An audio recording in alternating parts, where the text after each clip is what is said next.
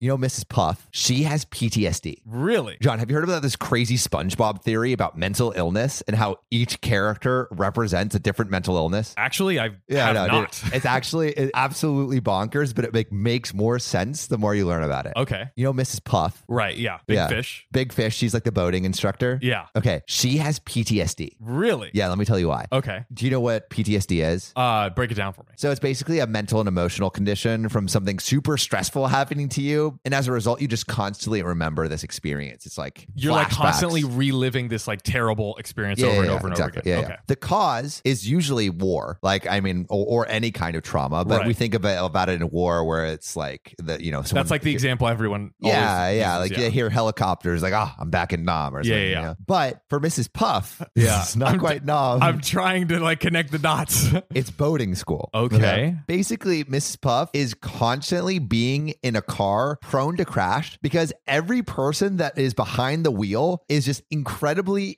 inexperienced or terrible at driving. yeah, they always fail They every single time. Always fail. What? Right. So there's this one example of Mrs. Puff having PTSD, and it's uh, in season two, episode 16. When SpongeBob approaches Mrs. Puff's table, she literally has a meltdown and starts screaming and spasming as if she was back in the car with SpongeBob because SpongeBob and her car ride was so traumatic that she like relived it and just could not be anywhere near him because SpongeBob was a trigger for the PTSD. Right. I think I remember that. It was almost like it literally looked like she was having a bad dream. Like that's how it came off as a child, but it was actually her brain triggering that yeah, response. Yeah, and having Holy shit. PTSD. It's only until SpongeBob snaps his fingers that she like comes out of it. Right. Right. And that's like the equivalent of, you know, some kind of shock for PTSD people to like Right. get or people who are experiencing PTSD to get out of the the those mental head- state. Yeah, like the you mental need a states. disruption to like bring you back to reality. To, break the thought loop, right? So sometimes it's a loud noise like a snap. Sometimes it's cold water. Obviously, the, these are very archaic methods, but Right. sometimes it does work. right, right, right. And then there's another episode. So season one, episode four, Patrick has to help SpongeBob pass his first boating test. Right. Uh, big surprise, he doesn't. and there are three scenes alone in this episode that I think are important to reference. The first is when Mrs. Puff comes out of the ambulance to go into the boat with SpongeBob. So she puts on her helmet for safety and asks him, "What's the first thing you do?" And then right after, she puts both arms over her head, like almost basically bracing for SpongeBob to fail again. And I can remember like trembling in her voice. You can hear her expecting something to go wrong. Exactly. And then the next scene, SpongeBob starts the car and Mrs. Puff just freaks out until SpongeBob has to actually calm her down because she's having like a PTSD break. Right. Is that when she's like puffing up I and think out? so, and, yeah, yeah. And then she starts looking around like this, like as if she had been temporarily transported to the many memories of being in a car crash thanks to SpongeBob. Wow. And the last scene I'll mention from this episode is when Patrick tells SpongeBob to tell Mrs. Puff to put it in drive and begins to lift his foot, saying, floor it. Mrs. Puff flips out again, proving she has PTSD that triggers around SpongeBob. Wow, that is crazy. I also came up with like a supplemental theory to Yeah. that. So maybe they made she was like a, a blowfish or a puffer a pufferfish, right? Maybe they made her a pufferfish as like a metaphorical characteristic to represent when she hyperventilates from her PTSD. Wow. Wow. Like the deep breathing. Yeah, because that's like any other fish, like you can't see them breathing that way. But with Mrs. Puff, like it's Part of her character and part Literally. of her literal like so biology. maybe they designed her character that way so that way they Whoa. could represent her hyperventilating because of her PTSD. That's nuts. This is fish, PTSD. You tell us in the comments. That one's crazy, but have you heard the other SpongeBob theory where Patrick has multiple personality disorder? Uh, I have not. There's evidence, let me tell you. So, multiple personality disorder, basically, or dissociative identity disorder, is when you have more than one personality besides your own or like your main personality, whatever, Right. right? Patrick clearly has this because there are scenes sprinkled in the show where Patrick acts smart and then later acts like he doesn't remember it at all.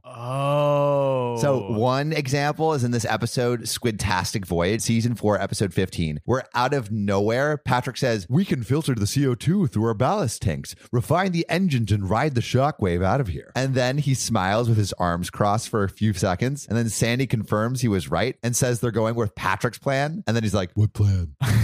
right? Classic. And I think it's because he has multiple personality disorder. He doesn't Right. like what like there's a version of Patrick that is smart. And that like almost won't allow the smart version to come out all the time. He like almost wants to forget it or something. Exactly. And according to the study, right, and the, there's this quote the memory loss associated with DID, dissociative identity disorder, Mhm. isn't recognized a lot by people around us and is something to which neurotypical people try to compare, but they can't. It's waking up and seeing you've spent $500 with no recollection of it and nothing to show for it. And so, in the same way, Patrick is like, you know, said the super smart statement, Right. but has no recollection and nothing to show for it. And is it like they can't understand that that's happening to them? It's almost like Yeah. uh, what I see is blue, you see is red. Yeah, And or they can't see it. What I see, what has happened to you, so it's just a completely other person having a life. I have just no other than when we're seeing each other. I don't know what you're doing, and you're Right, You know, than when yeah. you're not there. It's like that, but we are actually the same personality living in the Yes. same body. So it's possible to go from one personality to another and not have the same memories as that first personality, which is what Patrick is experiencing, right? Wow. So there's another episode, Hello Bikini Bottom, season eight, episode 26. At the end of the episode, after SpongeBob and Squidward sing their song, they think the crowd came for them, only to have Patrick correct them, saying they came to see the meteor shower that passes through the aura Bore-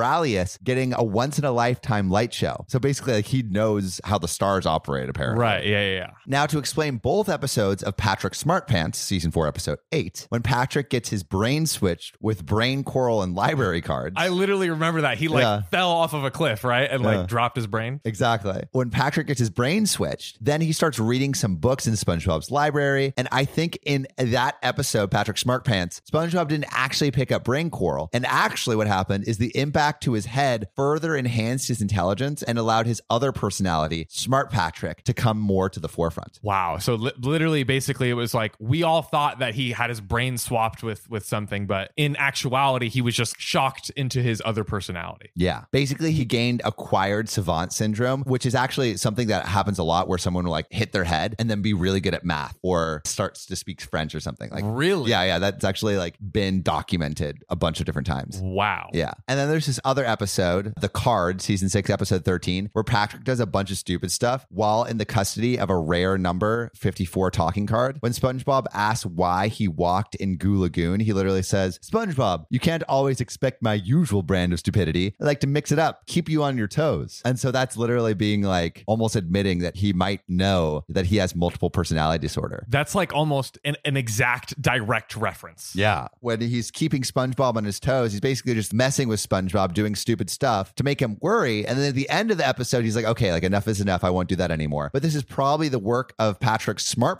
personality just to mess with people around him and make these mind games up to make himself feel superior. And so basically, we have two different Patricks smart Patrick and regular Patrick. Wow. This this is this is a mind-blowing theory. And to be honest, I feel like one line from the whole show sums it up. Do you know the line I'm talking about? No, what's the line? The inner workings of my mind are an enigma. Dude, true. Right? True. They are an It enigma. is an enigma. Two out of every two podcasters on the OKOP don't have five stars on Spotify. That's both of us. So if you could donate your thumbs to us right now and use them to tap five stars on Spotify or wherever you're listening, we might avoid lethal injection. Just go to our profile on Spotify, click about, and then rate us five stars or wherever you listen to your podcasts. Save your podcasters, Sam and John, today.